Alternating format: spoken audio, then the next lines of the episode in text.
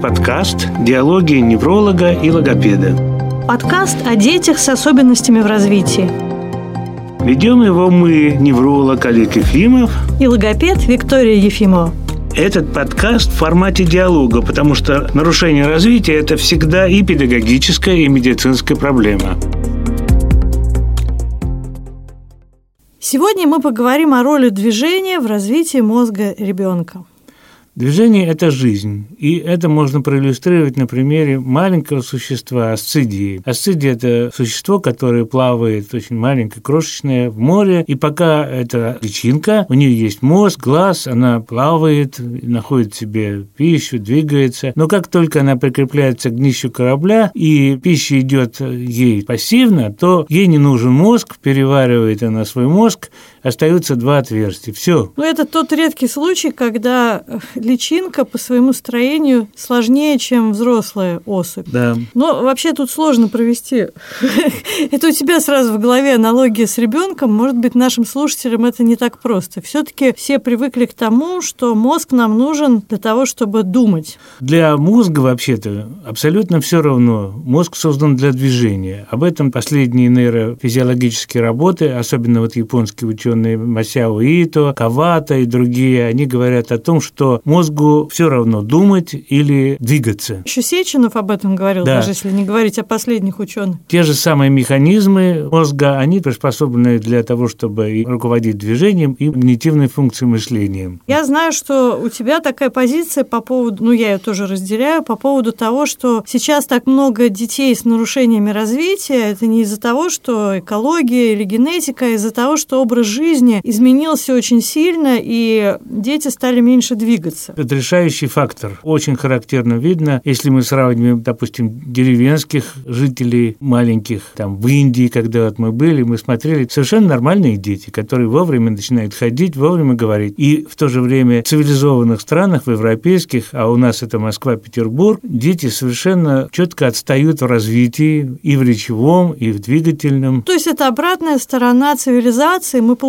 какие-то удобства, но взамен мы получаем какие-то проблемы с развитием мозга у детей, правильно? Да. Ну, правда, у меня такое ощущение, что сейчас родители стали осознавать, что в коррекционных занятиях очень важно, чтобы было движение, потому что если лет пять назад это вызывало такое сопротивление, и родители думали, что занятие это когда вот поставили стол, посадили ребенка, и он сидит с педагогом и занимается. А когда там они бегают по кабинету, это уже ерунда какая-то, а не занятие. Даже если обратиться к матери сенсорной интеграции, Джина Айрис, да, она прежде всего с бокового угла ставила развитие вестибулярной функции, движения, да, и сенсорика очень много внимания уделяла, но без вестибулярной функции, без проприоцептивной не могло быть у нее. Тем не менее, девиз сенсорной интеграции «смотрим на движение, смотрим на моторику, думаем о сенсорике». Да.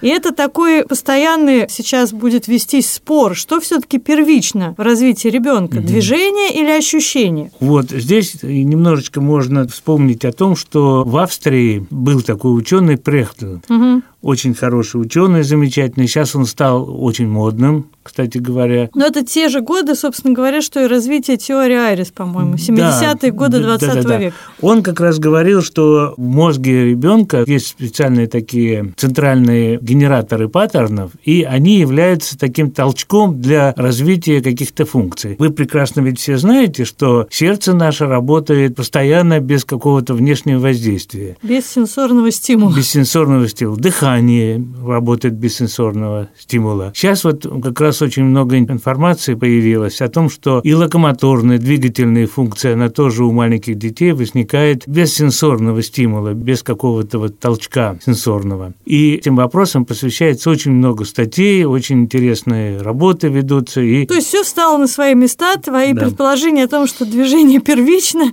а не ощущение первичное, э, нашли свое подтверждение. Но мне все-таки очень нравится то, тоже сенсорно-интегративный подход. Да, там, конечно, постулируется, что ощущения первичны, но тем не менее все происходит в движении. И, с одной стороны, очень приятно, что сенсорная интеграция становится популярной в нашей стране, а с другой стороны, путаница-то продолжается, потому что э, все-таки, поскольку говорят об ощущениях, то очень часто занятия, которые называют якобы сенсорной интеграцией, они сводятся к какой-то сенсорной стимуляции, да, пассивной. Ну, здесь, наверное, корень зла лежит в том, что наша школьная система, наше обучение связано с тем, что ребенка должны посадить за стол, вручить ему тетрадку, ручку, учебник, и он должен работать вот с помощью чтения, письма, нет, ну я даже не о классической такой системе, если, ну там, о сенсорных комнатах, например, где куда ребенок просто заходит, он там находится, и там что-то трясется, что-то светится, там дым какой-нибудь идет запахом, много зрительной стимуляции. То есть это все совершенно из другой оперы, это не сенсорная да, интеграция. Да, да, да, да. И нужно всегда тем людям, которые хотят заниматься сенсорной интеграцией, нужно взять учебники самой Джин Айрис и вспомнить вообще, о чем она говорила. Ой, ну, к сожалению, невозможно освоить э, эту методику, прочитав только даже книгу Айрис. Ну, давай лучше поговорим сейчас о том, как это все происходило в прогнозе. Да,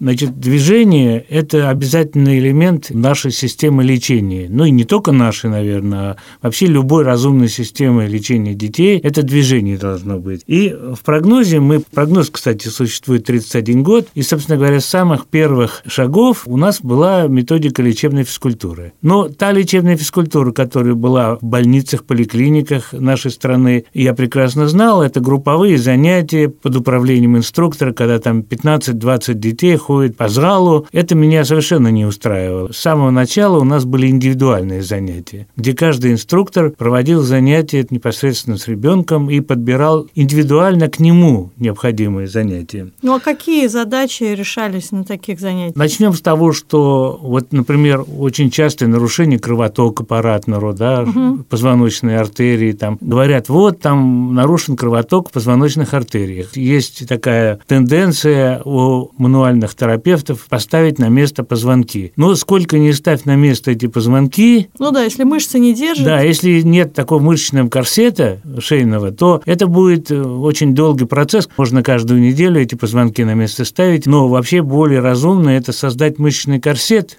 закончить с этими проблемами. Поэтому в неврологии лечебная физкультура – это всегда один из основных, главных и таких очень эффективных методов лечения. И в прогнозе он всегда был. Ну, я так понимаю, что лет 20 назад это действительно был просто прорыв на фоне вот этих скучных и усредненных занятий в поликлинике или в санатории. Это были вот такие персонифицированные занятия с детьми. Конечно. Через некоторое время в прогнозе у нас возник новый метод такой. Дозированный физический да, нагрузка. ДФН. Очень модный был он и очень с удовольствием ходили родители на него. В чем суть этого метода? Опять же, индивидуальные занятия были, когда ребенок в паре с инструктором проводили определенные упражнения, которые необходимы данному ребенку. Например, если у него ребенка слабая шея была, ему проводили упражнения, которые улучшали его мышечный корсет на шее. Короче говоря, по необходимости у данного ребенка проводились эти занятия. Но занятия эти проводились достаточно энергично, и ребенок был недоволен этим, иногда он даже плакал, но родители были в восторге от того, что проводят нормальное лечение инструкторы. Ну, я хочу сказать, что и сейчас у многих родителей есть представление, что реабилитация – это тяжелый труд, где ребенок должен преодолевать себя, плакать даже там, да. выполнять какие-то очень сложные для себя вещи. Чем сложнее и чем мучительнее будет этот процесс, тем результативнее да. будет реабилитация. Долго у нас был успех у этого метода ДФН, и он сейчас, кстати, до сих пор проводится. Вот на Колстяна сейчас он, это отдельная организация, там они проводят этот метод ДФН. Но с течением времени я отказался от этого метода, и мы стали искать другие возможности для лечения движения. Можно, знаете, что вспомнить здесь? Мы с тобой, Вика, только были в Мюнхене, в центре доктора Хельбрюгена. Помнишь, да? Да. Там был здоровый такой прибор, по-моему, он стоил около 5 миллионов. Локомот он Да, локомот, да, около 5 миллионов евро стоил, и очень с гордостью нам его показывали. То есть в этом приборе ребенок находился, и были, допустим, ноги, руки его закреплены чем-то, и с помощью этого прибора это была такая пассивная двигательная нагрузка. Но мы сразу с тобой отвергли, что это не наш метод. Мы, конечно, если бы очень было нужно, могли бы, может быть, и купить даже такой прибор, постараться. Но дело-то не в этом, а дело в том, что любая двигательная активность у ребенка, она гораздо эффективнее, если она проводится с желанием ребенка. Когда ребенок сам ее осуществляет, когда это не пассивные, а активные движения. Собственно говоря, даже эксперименты, проводимые на животных, подтвердили, что есть разница между упражнением и спонтанным движением. По-моему, это мыши были, да? И был такой эксперимент, когда одну группу экспериментальных животных побуждали выполнять некие упражнения, скажем так, переводя на человека, а другие животные двигались спонтанно. И двигательная активность тех животных, которых заставляли что-то делать, постепенно уменьшалась. А двигательная активность животных, которые двигались спонтанно, сохранялась все время на одном уровне. Ну и в результате вот наших изысканий теоретических, знакомства с различными литературными источниками, со статьями, в основном англоязычными, в 2012 году мы разработали метод нейродинамической гимнастики. Как раз вот в этом методе нейродинамической гимнастики заложены вот эти основы, о которых мы сейчас говорим. Это активность ребенка. Я бы так уточнила, что в 2012 году мы начали его разрабатывать, да, вдохновившись теорией Николая Александровича Бернштейна. Да. Мы решили создать такую среду, где будут использоваться все уровни активности, ну, не все, скажем так, в основном Бернштейн выделял уровни А, Б, С, Д, Е. Е – это уже актуально для детей больше старше 10 лет, а в нашем зале в основном мы работали над уровнями А, Б и С. Потому да, что ну, в основном дефицит у всех детей в фоновых уровней. Да, можно кратко характеризовать. Уровень А – это самый примитивный уровень, это уровень тонуса мышечного, да, мышечный тонус. И вестибулярная система здесь же. Да, поза, вестибулярная система, борьба с гравитацией. Уровень Б – это больше уже… Э, это такие ритмичные, повторяющиеся простые движения типа ходьбы, бега, когда, вот если уровень А относится больше к движениям тела, головы и шеи, то уровень Б – это движение конечности. Да. Ну, такие вот простые, ритмичные. И, и уровень С – это уже работа на расстоянии. Да? Движение в пространстве. В пространстве. Это, на этих трех уровнях обычно и строится наша система вот, нейродинамической гимнастики. Да, и мы начали сначала пробовать очень осторожно, вводя в разные занятия, ну, и тогда еще помещение логопрогноза было очень маленьким, и мы просто брали разные снаряды и пробовали их использовать на разных занятиях. И что интересно получилось, что даже тогда мы выяснили, например, использование качели и горки даже на занятиях музыкальной терапии дало совершенно чудесные результаты. Поначалу все наши инструкторы сказали, ну как мы будем заниматься, если тут есть горка, ребенок с этой горки вообще и не слезет, или с качели. Но выяснилось, что вот эта вот стимуляция, эти движения помогают ребенку сосредотачивать внимание на взрослом и делают занятия гораздо более продуктивными. И так вот, двигаясь небольшими шагами, пробуя те или иные снаряды, те или иные движения, мы постоянно нашу систему изменяли и дополняли. Но все-таки хочется сказать, что в прогнозе, как и все, нейродинамическая гимнастика опирается на неврологическую диагностику. Да, и здесь надо сказать, что мы сразу очень много использовали современных литературных данных по развитию ствола, базальных ганглиев, мозжечка. То есть всех структур мозга, которые задействованы в управлении движением. И раньше эти структуры недооценивали, считая, что ну, к уму, к когнитивным функциям они никакого отношения не имеют. И только вот последние десятилетия с развитием методов нейровизуализации выяснилось, что тот же мозжечок участвует не только в управлении движением, он участвует вообще во всех задачах, которые выполняет человек. Да. Даже если он мысленно решает задачу по математике, все равно активируется да. мозжечок. Мозжечок – это вообще наша, наша электронно-вычислительная машина, наш компьютер самый мощный в нашем мозге. Да? Он просчитывает речь, просчитывает движение, прогнозирует, он учит кору просчитывать э, будущие ситуации, да, то есть даже кора, она является учеником мозжечка.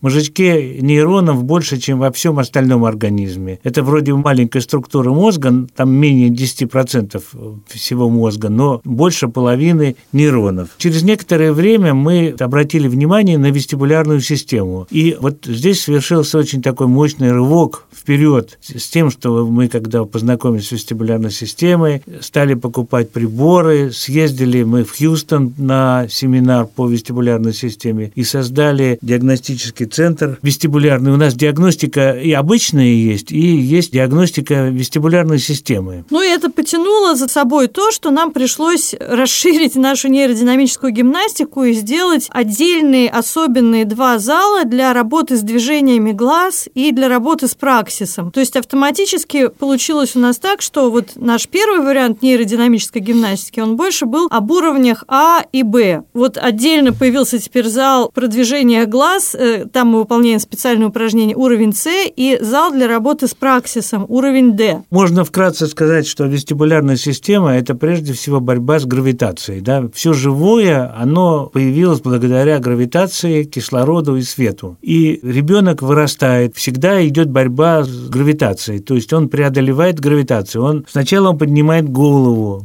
два там месяца, потом он садится, потом он встает и начинает ходить. Все это вот идет противодействие гравитации. Но это то, что продолжается всю жизнь и 24 часа в сутки. Да, да, да. И здесь мы очень с удовольствием использовали все исследования, которые проводили астронавты американские, космонавты наши. Данные вот этих исследований, они очень пригодились нам в нашей работе. Что получается в итоге? Что у нас не просто тезис, что ребенок должен много двигаться и веселиться. Это тоже часть нашей работы, но по результатам нашего комплекса диагностики мы можем, и так мы и делаем, конкретно назначать, какие движения будут наиболее полезны ребенку для развития мозга, какие движения помогут ему преодолеть дефициты, которые мешают учиться. Да, кстати, дефициты в школьных – это нарушение чтения, да, Ребенок с плохой вестибулярной системой не может держать строку. Она у него прыгает, скачет. Он не может писать, потому что тоже он не может соизмерять свои движения, и буквы у него бывают такие, сякие, он там путает их местами, право-лево путает. Он не может считать, потому что у него нет точки отсчета. То он... есть, вообще-то, это удивительная мысль, что проблемы с математикой и с письмом можно решать, э, съезжая с горки, раскачиваясь на качелях, работая с ритмом. Да, и мы прекрасно прекрасно используем эту возможность. У нас работает школьный центр, огромный центр, больше 500 метров, где приезжают люди со всей страны и из других стран, дети, которые недостаточно хорошо учатся и которые имеют школьные трудности. И буквально за 16 дней они получают такой толчок в своем развитии, без всякого репетиторства, без всякого натаскивания. Только за счет улучшения работы нервной системы они улучшают свои характеристики в учебе, и у них появляются успехи. Ну, ты вот сказал о школьниках, а я хочу добавить еще о детях не говорящих, детях с аутизмом, с алалией. Вот когда мы стали пробовать э, еще давно в логопрогнозе в 2012 году всякие вот снаряды на занятиях, обнаружилось, что на занятиях нейродинамической гимнастикой с большей вероятностью ребенок произносит свои первые слова. То есть здесь вот идет такая связь очень тесная с речью, с вниманием и вообще желанием вступать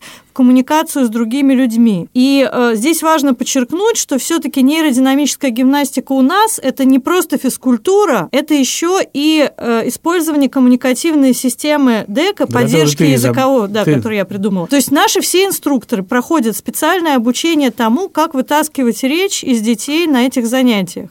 Вот да. уж, казалось бы, чего вообще не ожидают от специалистов, которые занимаются движением, а ожидают скорее от логопедов. Да, я могу с гордостью сказать, что в нашем центре, в отличие от ну, практически большинства других центров, мы можем бороться с салалией, да, ну, задержкой развития речи. То есть дети получают речь достаточно быстро. Дети с аутизмом тоже хорошую динамику получают. Школьники, которые имеют трудности в школе, тоже буквально в результате там двухнедельных занятий получают получает хороший толчок вперед. Я бы хотела, чтобы мы еще обсудили тему не только нашего центра, ну не все, может быть, до нас доедут, а тему разницы между спонтанным движением и упражнениями. Потому что еще вот такая особенность движений в зале нейродинамической гимнастики, дети не понимают, что это упражнение, они просто играют. Но на самом деле, конечно, все это специально направляется взрослым. Да, тут очень интересный такой вот аспект есть э, о пользе спорта, в кавычках кавычках, да, Потому что большинство родителей, особенно папы, говорят сразу, вот у меня ребенок плохо учится, мы отдадим его в бокс или там борьбу чаще, да, борьбу, карате, там, плавание. Вот такое заблуждение, что спорт, обычный такой спорт, резко улучшает состояние ребенка. Ну, то есть, смотрите, тема нашего сегодня подкаста не спорт и развитие мозга, да. а движение и развитие мозга, и нужно понять, что это разные вещи. Я занимался в свое время давно спортивной медициной, был даже начмедом крупного центра олимпийской подготовки, но быстро разочаровался, потому что спорт – это не всегда здоровье. Дети, которые занимаются борьбой, там, дзюдо, классической борьбой, ну, любой, любым видом борьбы, тренер сразу ставит такого ребенка на шею начинает качать в кавычках шею. А если у ребенка нарушение кровотока на шейном уровне, если у него аномалия Киммерли, когда категорически это запрещается делать, да? Даже плавание, например, там вот такой вот миф есть, что плавание всем помогает. А знаете, если плавание кролем ребенок плывет, он задирает голову, у него нарушается кровоснабжение в вертебробазилярном бассейне. То есть это не очень полезно для него. То есть, если вы хотите подумать о том, как помочь своему ребенку и его развитию мозга, подумайте о подвижных играх, о совместных прогулках, о том, чтобы побегать, поиграть вместе с ребенком на детской площадке. Не спихивайте все это на то, что кто-то профессионально обученный сделает это лучше, чем вы. Да, потому что у тренера задача научить ребенка делать какую-то комбинацию движений. И, кстати, у тренера нет задачи, чтобы ребенок начал от этого получать получать удовольствие. Да, и, а как мы поняли, что вообще-то для развития мозга получение удовольствия от движения – это тот компонент, который нельзя игнорировать, нельзя выбрасывать. Да, и тренер не думает о улучшении здоровья ребенка, ему надо результат какой-то показать. От него требует вышестоящей там организации там, или где он кому-то подчиняется, именно результат какой-то, или там перевести ребенка на более высокий разряд, или добиться какого-то, ну, короче говоря, результат, но не здоровье. Поэтому мы рекомендуем рекомендуем обычно всем родителям, независимо это типично развивающийся ребенок или ребенок с особенностями, в первую очередь оценить количество двигательной активности, которая присутствует в жизни ребенка. Что к этому относится? Хождение пешком, бег, там, прыжки, катание на велосипеде. Вот просто возьмите и посчитайте, сколько часов, ну, как правило, минут в день это ребенок делает. И постарайтесь это время увеличить за счет вот таких вот простых видов двигательной активности. Да, очень очень большое значение имеет занятие с ребенком пап, потому что именно папа может научить ребенка кататься на велосипеде, там бегать.